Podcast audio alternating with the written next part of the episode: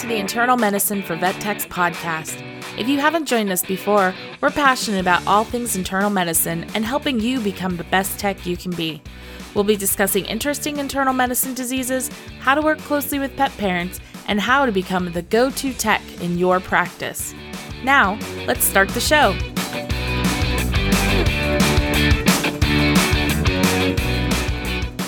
Welcome back, and thanks for listening and making commitment to your learning. We hope that you are doing well. We're your hosts. I'm Yvonne Brandenburg, and I'm finally rejoined by my co-host, Miss Jordan Porter. What up, girl? Nothing like taking like I don't know six weeks off. like, I know. I was like, well, this is kind of convenient, actually. Yeah, I know you had a ton of kid stuff to do, and you had some conferences you were at, and I was yeah, very ha- uh, conference jealous, but that's okay. Um, yeah, um, yeah. So I, I've, it's been a busy. I mean, like, um, no, it's April now, so March just kind of like flew by without me even like. I don't know why. Like ever since the end of February, ever since my conference, I've just been like balls to the walls crazy. Like it just yeah. But like at the same time, like now that I'm now that I'm sitting here, I don't really know like what I've done. Uh, uh, so here you on that. Oh my god, I get you. Totally get you on that. Yeah, I've been working I- a lot, I guess. Like it's still that problem of I have too many jobs. like Well, and you and you had a new job, and I feel like I don't know, dude. Like it takes you. Well, it takes me anywhere from like three to four months to finally get to like a normal rhythm-ish type yeah, thing. which is about where I'm at now with the new job. But yeah, but and then it still takes a couple of months to like settle in. But you got a new role, yeah, so it's like you're kind of starting over from scratch again. yep. This yeah, the past like two weeks I've been like kind of restarting, trying to figure out. Then my schedule's changing too, so it's just like hopefully after like three to four months from now, I'll be settled. like, right? Oh my god, seriously. I guess we'll see. so funny. I got more Yeah. chicken. I don't think I've told you. Oh god, you have more chickens now. Yeah, we got 15 more chickens. What? They're super. I cute, can't though. even with you. You're know, so they're different- Crazy. They're different breeds though, and some of them are so freaking friendly. Like we go outside and they'll like hop in our laps and stuff like that. And like Oh my god, how funny. my brother called me today. He got his chickens today, so he was bragging about his chickens that he got. so amazing. I know I um last weekend was that yeah, that was last weekend. Wow, time flies. So Yeah, the so reason jealous kind of. I know I went to my cousin's house. Um it, she's technically in Missouri, but it's like really close to the Kansas border, right? Yeah, Missouri. Yeah. And um she has like a 20 acre piece of land and on there she's got a couple she's got like two cows. I think she has five pigs and they're not just like regular pigs there's they're called cooney pigs and i guess they're from new zealand and they're kind of a rare breed. I don't know. She was telling me all about it but um they're hilarious. And then she had some chickens that were also some fancy breed. I don't even know dude. Like it's i I don't know. I'm like cows chickens pigs yay. Um yeah but it was super fun to just kind of hang out. And it was it's one of those things where the last time I visited her, she lived in like a suburb, but this time she's out in the country. And this is kind of what I think of like when I think Kansas and Missouri is this country. yeah, thing. right. And like she had this porch, and I sat on the porch at night, and all I could hear is like frogs and like the distant train. Like it was just, it was so different from here. Um, and I was like, oh, I don't know. Maybe I need to move out of the Bay? Area. but I don't know if. I can move to the middle of the country. Even my husband today was kind of like, you know, we probably should get a cow. And I was like, yes. I don't know. Oh my god. I can't even imagine like that's such you guys you guys are crazy. Because I think we've already already come to the realization that like we'll never take vacation again. Like we have too many animals that so we won't ever take vacation again. Because Yeah, you're gonna have to have like a vet tech come vacation at your place. I know, I know. Otherwise, no, you're not going anywhere. No, so we just plan on not going anywhere, and then so we'll just get more animals anyway. Oh my god, you're so crazy. But you have to plan to go places like uh all of our conferences we're doing. yeah, but that's Um, without the fam. That's just me. That's true. Yeah. I get to travel. My husband gets to stay and take care of all the animals. oh no. Yeah, so like just for example, since we're talking about conferences, um, we actually we set up a new page on our um, website, so internal medicine for vettechs.com. Um, if you go to that slash events, um, you can see kind of all the stuff that we have planned. Um, we're trying to try, we'll try to keep that updated. Um, just like this year, I'm going to be at the San Diego County Veterinary Medical Association the end of April on the 24th. Um, so that's one place where you'll see me.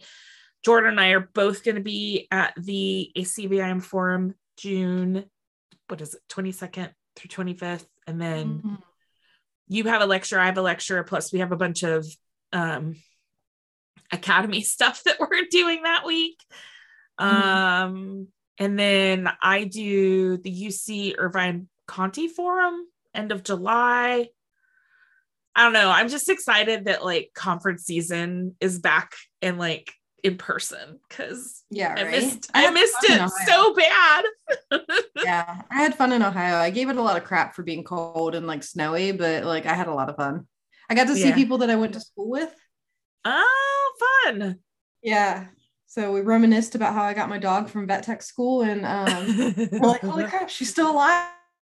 I was like, yeah. So Because is that is that Dolce? yeah, Oh my gosh, that's crazy. she's Because how old is how old is she now? she's like she's got to be somewhere between like 17 and 19 i actually think she's probably close to 19 because when i got her it was 15 years ago and she was between three and four so Holy moly. Yikes. All right. So your dog is as old as my cat. Yes. nice. with no end in sight right now right. Oh God. Love them dearly, but oh old animals. It's gonna- Jeez Louise. it's good that that's going to be a tough one though because she's like she was like my first dog Oh like man. on my own so That's crazy. Yeah, he's our first but like at the same time i've been preparing myself for like the past five years that she's gonna not right? So this year he may not make it. And you're like, oh, made it another year. Yeah, Yep. basically. That's just how it keeps going. And then I'm like, man, five years. so true. Um, we had one review that came through. Um, so I wanted to say it because it's awesome. Um, so it says absolutely amazing. Hey guys, just wanted to pop by and leave an A plus review. Um, I've been working in veterinary medicine as an assistant, large and small, for 10 plus years. I've not found a podcast or any educational information as ent- entertaining, worthwhile, and useful as this one. we have everyone fooled. I know, right? I currently work in a specialty and emergency clinic in my state and absolutely love it. Your casts ha- have definitely aided in clarifying and helping understand the difficult cases that come in and out of the clinic. Originally started with the cardiology series and had to start back at the beginning. I'm sorry, that's a lot of episodes. Yeah. uh, currently trying to get seated in a VMT program so I can further my career. Keep doing what you're doing, Shelton. Thank you, Shelton. It says, P.S. I've referred every tech nurse and assistant to this podcast that I come by. Thank you. Um, so definitely, Shelton, um, if you hear this at some point, send us an email so we can get you stickers because we do have stickers. Um, because thank you for the review. And then because we have to legitimize our podcast, Yeah, we finally, after two years, got a one star review. Finally. And all it says is one word unlistenable. So for all of you that listen to us, just know that we're unlistenable. And um, we'll take that as a badge of honor. Just be like, we're legitimate. Yeah, they say you don't succeed until you get that bad review. So right, exactly. we've made So- it. we definitely made it. So, yeah. anyways i'm not i'm not tripping about that one review because you guys that give us amazing reviews i don't know there's there's a lot of you so i'm going to say that totally outweighs this one review and that's all Yeah. yeah. um anything else we need to we need to talk about before we jump into the episode No, I don't think so. all right We're talking about kind of one of my favorite diseases. That's not really a disease because it's more of a symptom. disease. was it well actually it's a clinical sign right It's the clinical sign. Yes, it's a Oh, clinical yeah. sign of disease. Anyway, we're talking about leaky guts, protein losing enteropathy, um, or PLE, Or as you'll PLE. probably hear us refer to it by during this episode. But PLE is defined as the loss of protein from the intestines due to intestinal disease. So again, it has its own like section in a lot of books. Uh, right. but uh, it's actually like i said like a clinical sign of disease. Um, so typically what happens is there is a decrease in protein concentration. Typically it's going to be uh, albumin serum albumin levels so hypoalbuminemia. Um, and sometimes this can be also accompanied by hypoglobulinemia. I don't know why i said it like that hypo globulins. Um, and it's strictly like what happens is like any condition leading to abnormal protein loss that occurs within the intestines versus our like PLN or protein losing nephropathy is protein loss Mm. in the kidneys. Um, this is protein loss in the intestines. Um, it's considered PLE, but if the if the albumin level is not decreased, sometimes this protein loss will be occurring, but it goes unnoticed because that serum protein level is not decreased yet. Sometimes you'll have a decrease so you could have leaking guts without, but it not being so significant that it's decreasing your protein albumin. levels yet Correct. Like your protein Yeah. levels are decreased, but not like to the point. not where- like below normal yes. all right all right Isn't that cool? I mean, not Yeah. cool because like we could potentially It's catch dorky cool. yeah. So, but uh any intestinal disease technically if severe enough can actually result in PLE so this means like intestinal parasite burden um Mm, IBD we'll talk about it a little bit more of what diseases can lead to PLE a little bit. Um but typically what happens is like there's a disruption of the intestinal lining.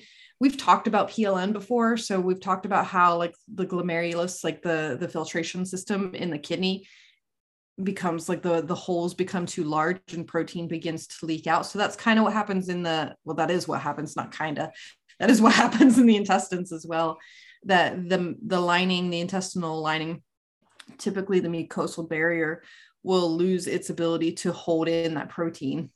Because proteins remember proteins are large molecules in the blood vessels.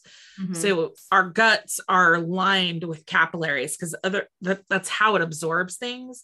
So if those holes are too big that's when we're losing protein and then other stuff as well.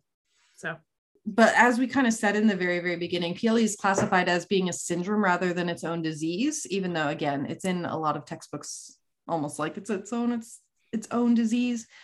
And then um diseases that have been found to cause ple in dogs mostly because it's diagnosed more commonly in dogs than it is in cats. I don't know if i've ever seen a cat with ple have you? Ugh. Not that i can remember because it's usually something else that has fluid in a cat's abdomen because that's what i think of with ple um Yeah. i don't think i've ever i don't think i've ever seen a cat with it. So some of the diseases that can cause um, ple because and we've talked about some of them and we're going to talk about others. So uh, inflammatory bowel disease which we which we talked about.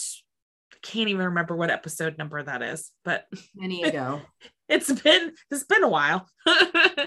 um, we talked about intestinal cancers, um, but ones we haven't talked about, which we probably will hear soon.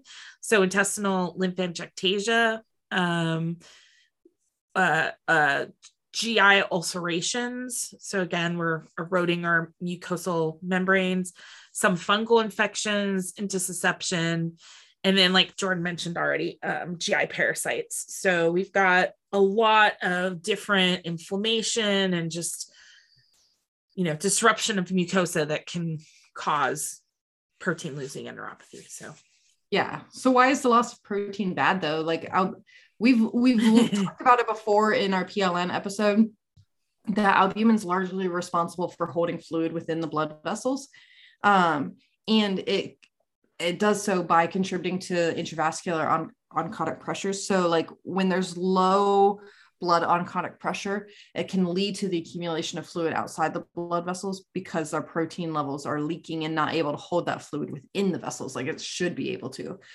Um, which is why I yeah. see that. Yeah, and we kind of we talked about it because we had a fluid IV fluid episode too, right? Because we talked about crystalloids versus colloids and all that stuff, and and that's I mean that's the same thing when we're talking oncotic pressures, right? We we have that protein that holds that fluid in the vessels and keeps it from leaving the blood vessels, which is the biggest thing that we see with PLE and PLN is when we start having fluid accumulate, we have edema and we have ascites and all sorts of crazy stuff. But we'll we'll talk about that, I'm sure. Yes. Yeah. So as I said, um, it occurs more commonly in dogs than it does in cats, but it can really affect any age, any breed, any sex of dog can develop. I've seen one year olds with PLE. I've seen 13 year olds with PLE. I've mm-hmm. seen large breed dogs. I've seen small breed dogs. Like I've seen it literally any breed. Yeah. like yeah, I can't think of one specific breed that I'm like, yeah, definitely that one has PLE. Like no, I I think all of my PLE patients are very different.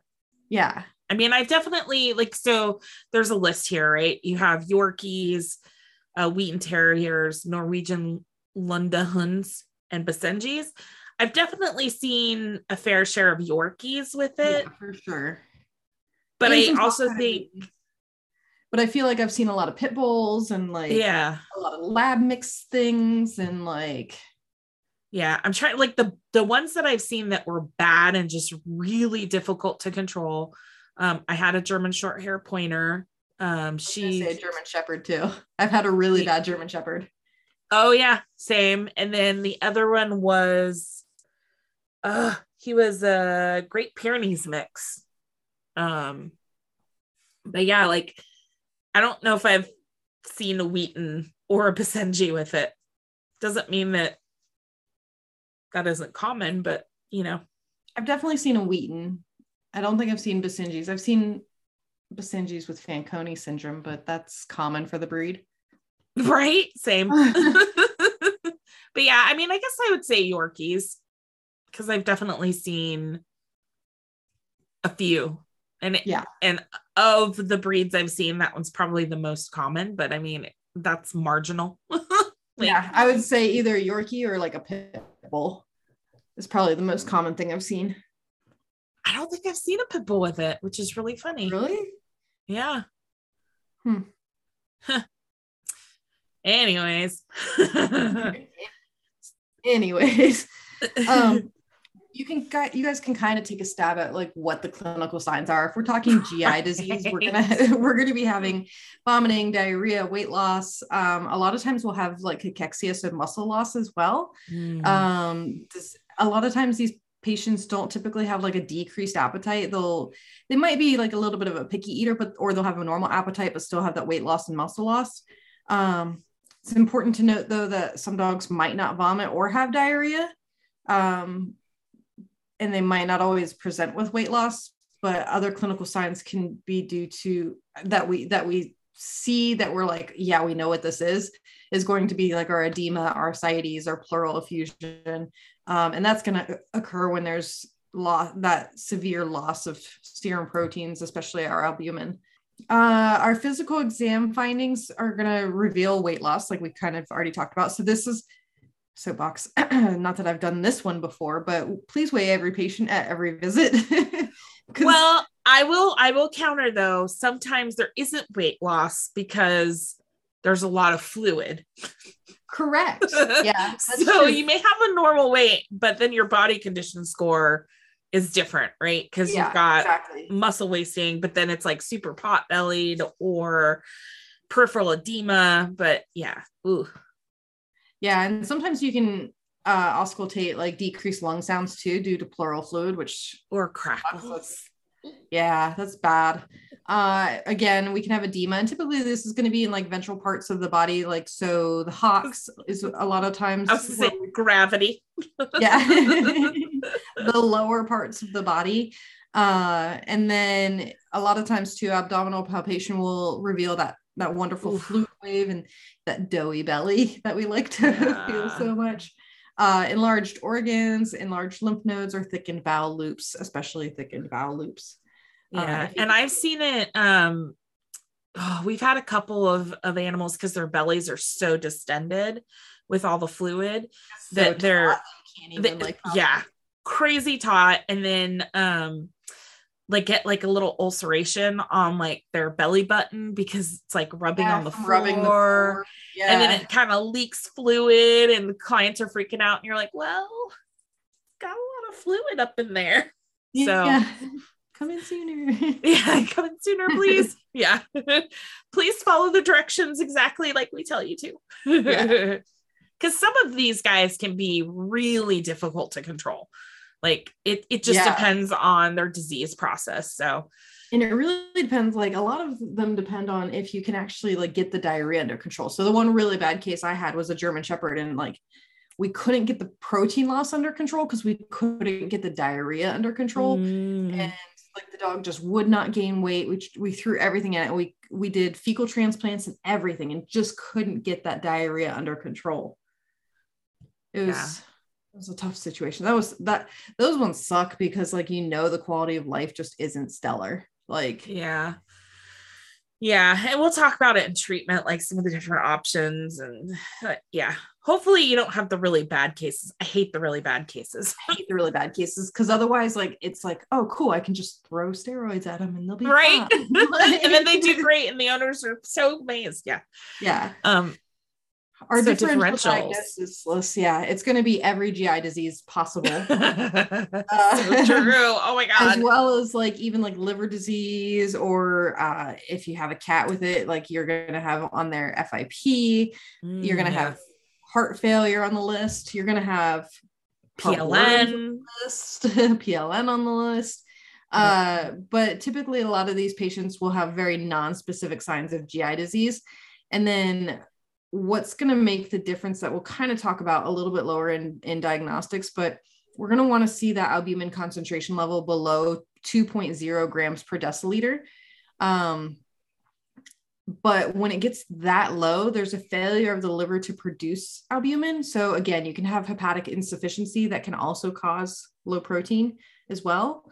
Uh, you can see loss of protein through severe derm diseases, which is crazy. I mean, like I've seen it before, but oh like, yeah, my mind that I'm like their skin is so bad that they're losing protein. Mm-hmm. Again, you can have loss from the kidneys as well, uh, loss from the intestines, as we said already. Uh, but three possible causes that need to be ruled out are like there needs to be an increased fecal protein to really drive home the PLE. So basically, you're finding the protein mm. in the stool. Yeah. Which I don't know if I've ever tested stool for fecal protein, but I don't think I have. Um, it makes it sound so simple. Like it makes it sound like, oh, I know. yeah, like, where can... do I send that to? I know it's one of the. I I read it and I was like, I need to do more. I'm sure TAMU has something like that. Right. If if anybody, it's going to be TAMU for sure. Yeah. yep. Um, the other thing too with the differentials, like you kind of mentioned it, but just make sure that we're doing our basic GI stuff, which we talked about in our other episodes. So, you know, is this food related? Is it um, parasites? Is it, you know, Jinx. what was that? I said jinx. we said parasites at the same time. Oh, do we? Yeah. uh, yeah. So we just need to make sure that we're we're covering all of our basics while you know then doing like the more invasive diagnostics. But just like the basics need to be done to to kind of help with figuring out what the underlying disease is because that's going to be the biggest thing is is treating that underlying disease to help prevent the protein loss. Um and when we're doing diagnostics like it's it's our general internal medicine diagnostics right? So, so we do a biochemistry. We're going to make sure yes our albumin level is low so anything typically below 2.0 um they do like a lot of the reference material does say you, you want to have albumin and globulins that are decreased for these dogs because of just how it functions um so just just know that typically it's both of them decreased and not just albumin but when we're treating that's what we're looking at is the albumin level Yeah. um and it's very common for the globulins to not be decreased. Like yeah they can even actually be increased. In yeah i mean globulin because the body does try to like balance things right so globulins are just other types of proteins so um but yeah you know references do say they both should be decreased but take that with a grain of salt and you want to look at like, your kidney numbers and stuff like that too, right? So Oh, like we yeah. look at our kidney values and our liver values to rule out those issues. Mhm. And then yeah, CBC is going to be pretty boring. It's going to be pretty normal. yeah cbc should be boring and normal if not then that might send you down a road of a differential diagnosis so like if you have like a high eosinophils you might be Mhm. worried about like intestinal parasites or you know so you can look at that too Or you Or if you're, like, anemic. Yeah. Yeah. Like, abdomen. if you're anemic maybe you've got like a gi bleed and that's you know part of it too so like you can see but, your white but counts high and maybe you're or low and you're septic. Oh, ooh, yeah oh, like a perforated foreign body. Oh, oh i hate those God.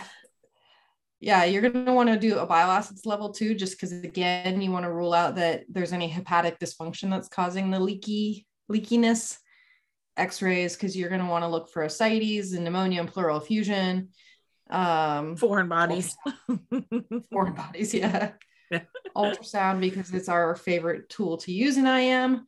Uh, and you can measure the thickness of the bowels. You can look at the fluid and tell its echogenicity. You can look at the kidneys and measure those, make sure they look all right, make sure there's no like biliary obstruction or renal obstruction that's causing the backup.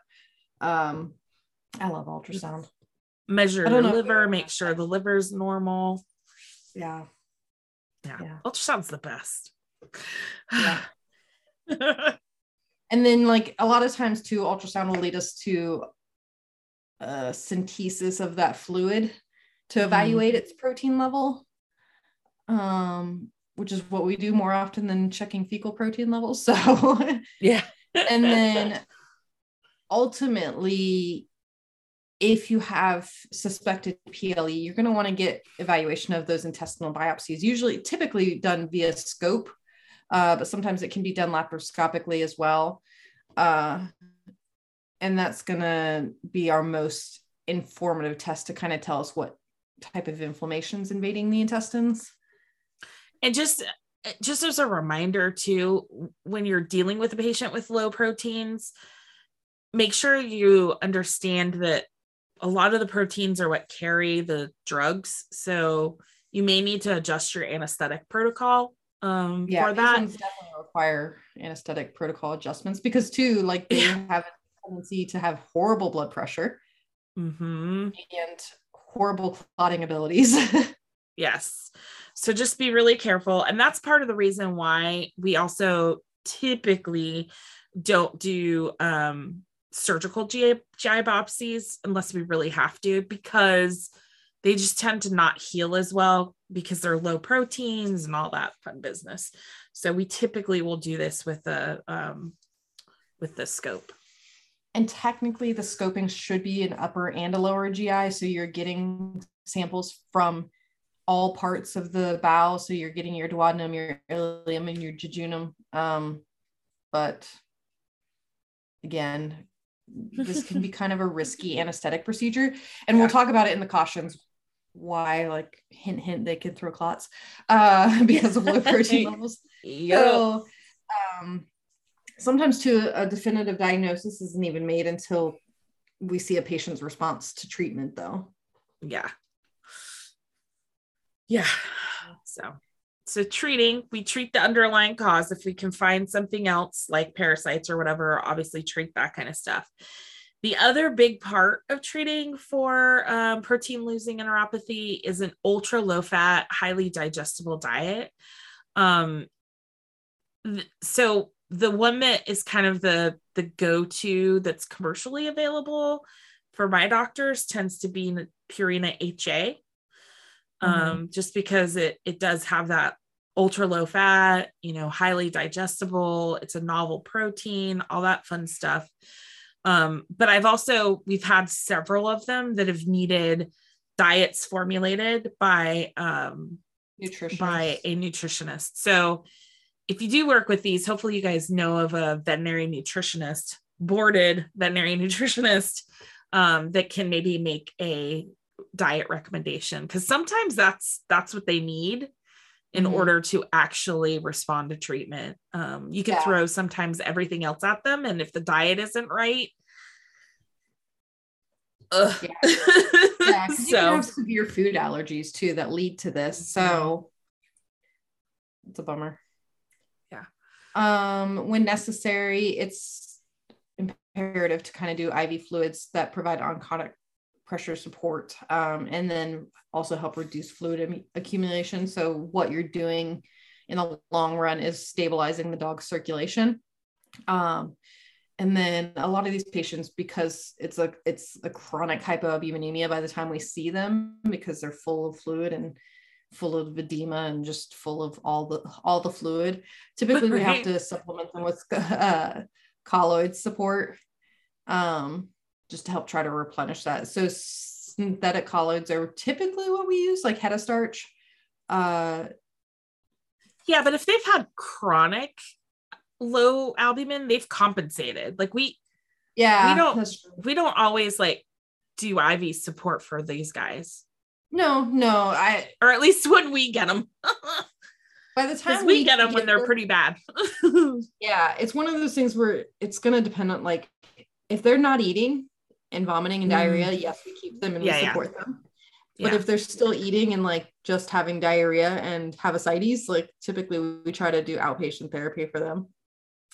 Yeah, and we've actually had a couple of them um, where they have so much fluid in their abdomen that we actually do um, abdominocentesis just to pull some of the fluid off because yeah. the pressure of that fluid makes it so they don't want to eat because it's like squishing their actual stomach. But you um, so we don't take all of it out. Yeah, I was gonna say.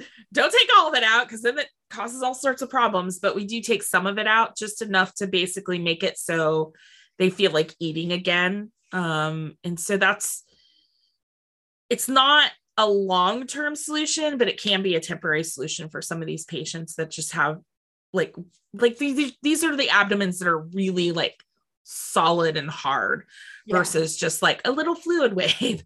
totally yeah. different. Yeah. There are human albumin solutions that are available on the market. Uh, not always given just because there can be severe side effects due to immune reactions, just human dog xenotransfusions. Yeah. Um, you can. I think you plasma. could do one, but I think you can't do a second one, right? Is that correct?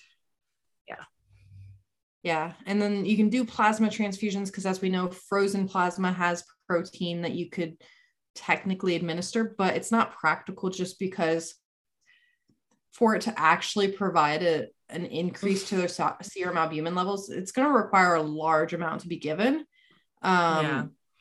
which is cost prohibitive. And we still run the risk of fluid overload. Right. So there's only so much you can try to put back in. Um, as I said, I was I'll throw in my caution here, but these patients can develop PTEs or pro, uh, pulmonary thromboembolism just because of a low protein level. Mm-hmm. Typically, protein levels below two. So, a lot of these patients, if their protein or their serum albumin levels below that 2.0 grams per deciliter, they'll get started on low dose aspirin or clopidogrel just to reduce the risk of thrombosis. Um, and then also, too, it's important with with those patients too to be very careful when placing IV catheter and really provide adequate care to those catheters, not placing unnecessary IV catheters, not poking the jugular vein. Be careful where you're drawing blood and placing band-aids.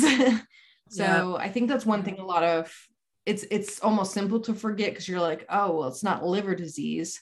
I can poke this pet, pet wherever, but it has low albumin, or you don't know it well, has low albumin. and it's it, it can be one of those things where you go oh my gosh there's so much peripheral edema i can't find a vein right? And then i'm gonna yeah. go to the jugular vein. No. That's, that's not a great option. Um, and i can i can tell you a quick trick on this one. I don't know if you've ever done this but we've had some patients that have such severe edema like you can't find a vein. And you can do like a temporary um, pressure bandage. Yeah. And I will start low on the leg and kind of wrap it all the way up.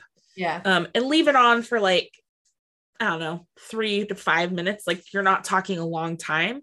But um, what happens is it'll like squish the fluid out of that area. And then you quickly unwrap the bandage and get your blood sample. yeah. Cause because the the fluid will go right back it'll settle back down but it should give you plenty of time to like see the vein, get your blood sample, put your pressure wrap on. Um, if you have to place a catheter, yeah, make sure your tape is loose. Yes. Because yes.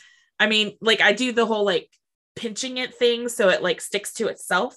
Because what's yeah. going to happen is that fluid's going to go back in there and it needs to be able to expand. Like you don't want to place a tourniquet catheter. So just be aware that um, there are some options for getting blood or placing catheters on patients with edema. Yeah. Um, so those are the patients careful. too that like once you poke them, like you get a flash of fluid. yeah. oh, and it leaks out of that spot for a little while because it's like yeah. the body goes, oh, there's a hole. I'm gonna leak out yeah. of it. Get out. yeah.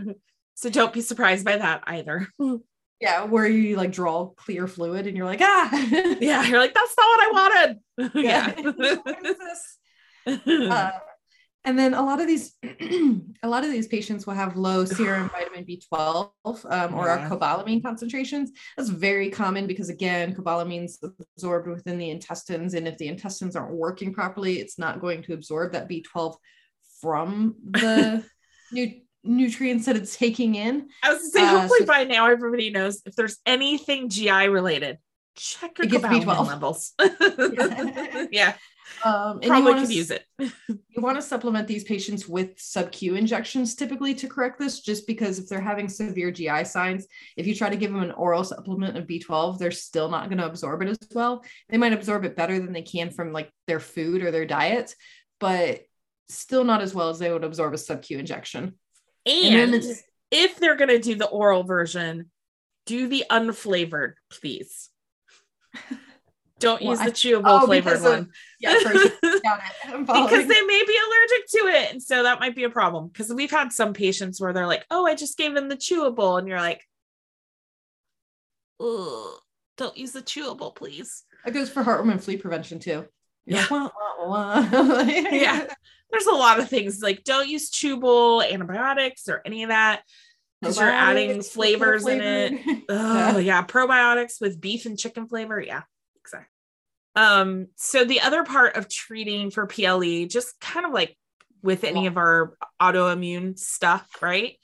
Um, is you're probably going to be doing um, uh, immune suppressive doses of steroids Um, so prednisone, prednisolone.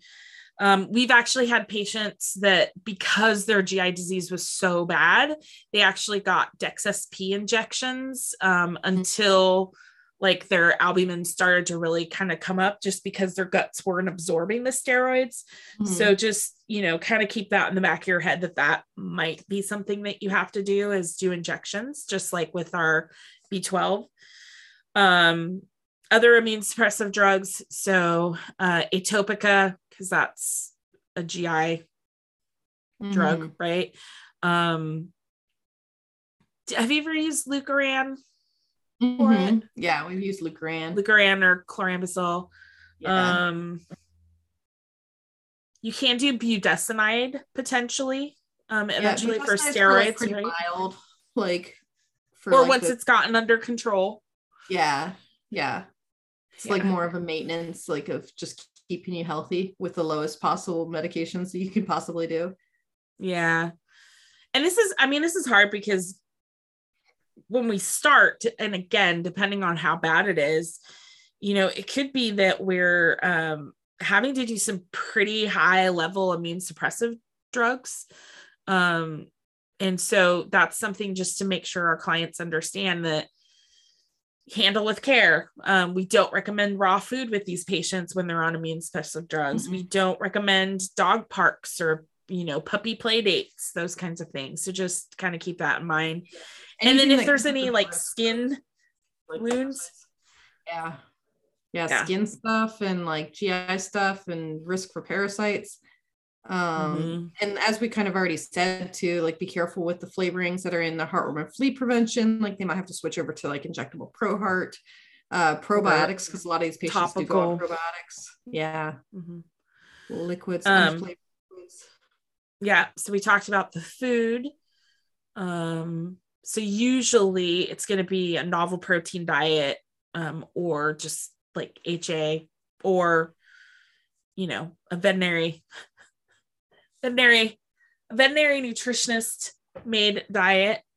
Um, they may have to supplement other vitamins depending on how severe their guts are, you know. So that's we might check magnesium levels or stuff like that. Mm-hmm. Um, we'll do a fecal transplant if it's severe enough, just trying to really replenish that gut bacteria with normal gut flora and it's just not holding with probiotics. Um, yeah. But that doesn't occur very often. Yeah. Sometimes I feel like that was like a bigger thing. Yeah, yeah, Sometimes we'll have to do like the, the typical diarrhea stuff. Um, right. metronidazole and uh, Tylan powder, things to control the bowel a little bit um, because again, as bacterial overgrowth can cause this too. So, yeah. Um, so kind of like I said, our, our caution is just being very aware that PLE can develop respiratory distress just due to clots moving to their lungs. Mm. So our PTEs. Um, so what happens is the blood proteins, including our proteins that stop blood from spontaneously clotting, are lost in the intestines. Ugh. and mostly that is going to be our antithrombin. And when our antithrombin drops below normal, our, our dogs are going to be at risk for developing uh, blood clots. So it's something to be aware of with our PLE dogs. And so. make sure clients know what to look for. Um, mm-hmm. So like respiratory distress, coughing, yeah, respiratory distress, coughing, um, suddenly like painful limbs or a cold limb or limping or you know, any of that stuff, just make sure that they dragging. understand that that yeah, yeah, dragging. Make sure they understand that and and understand it's an emergency. Like they should be seen right away. That shouldn't be something that they wait for their next scheduled appointment for. We had uh we had an IMHA. This is a long-term IMHA. She was such a good patient. And she lived for like seven or eight years after being diagnosed with IMHA and like relapsed several times. And mm. um right towards the end of her her wonderful little life she threw a clot because she had low proteins because eventually all the IMHA meds started to affect her kidneys so she was having protein loss so we we diagnosed mm. her with mm. PLN as well and then towards the end she threw a clot to her front leg and we're like thank god it went to your front leg and not your lungs and Yikes. like uh but we treated her in the hospital for a week and she regained full movement and like it was crazy. That dog had Wow. probably 20 lives. Like Right? You're like, I don't know how many lives you have, but it's a lot. it was a lot. Like that Wow, the way that dog went through just every disease you could think of. We're just like, holy crap, this poor. Oh, it was crazy. And mm. her parents loved her. She was obviously because she stayed with us for multiple weeks, like multiple times. Like right. So she was such a good dog. It's the tip of the week. Tip of the week, I think, is going to be Yvonne's tip of if you need to draw blood on a severely edematous patient, do a pressure wrap for three to five minutes and push that edema upwards so that way you can feel and assess your vein and not yeah draw and i mean i would say to go along with that like that's probably not the patient that you want people that are less experienced on on just because you've got a limited time frame of how long that fluid is not going to be there so um you know have someone that feels that's your you know good Your good go- blood vessel person Yeah. yeah And now for the question of the week. Has anybody ever seen a cat with PLE? Ooh that's a good one yeah Because I really don't It- think I've ever you know, it's probably going to be a technician's cat, is what this is going to come back as. definitely. so some listeners gonna be like, "Yeah, my own cat." I'm like, yeah, of course. of course, course. that's how it goes. They're like, we totally thought it had FIP, but turns out it was just PLE. Like, Oh, I, huh. you ever wonder if cats Interesting. euthanized for possibly having FIP when it's really probably PLE? Interesting. Hmm. I bet you it's happened, like in shelters and stuff like that. Interesting. If anybody, if anybody knows, like that would mean a misdiagnosis. So that wouldn't be a thing. Um, yeah, interesting. Huh. I'm like curious, just like because if you see the, the like cachexia and uh like just poor body condition score, poor hair coat, and then fluid in the abdomen, like yeah, if anybody's heard of um a cat with PLE. Because I, I I'm sure that it really is going to be a text cat. Oh, that's usually how it goes. cool. Anything else you can think of for this week other than welcome back, Jordan? I know, right? I'm sorry I was like MIA for so long. Oh, it's okay because I, honestly, Jenny and Danny were amazing. So hopefully, you guys all got to listen to the oncology episodes. They're they're such they're they're so smart. they're they're so smart Yeah. at what they do. All right. Well, um, I guess that's it for this episode for this week. If you guys Uh, haven't figured it out, restarting another GI series. So we got new GI diseases coming to you. Um, and so next week we'll be talking more GI. Uh, so it's all gonna try to play its role here together. yeah. we, we try to be. But, All right, guys. Well, have a wonderful week. Um, if you're going to be at any of the conferences, make sure to say hi because Jordan and I will usually have stuff with us. So uh, have a good week. Keep getting your learn on, and uh, we'll talk to you soon. Bye. bye guys.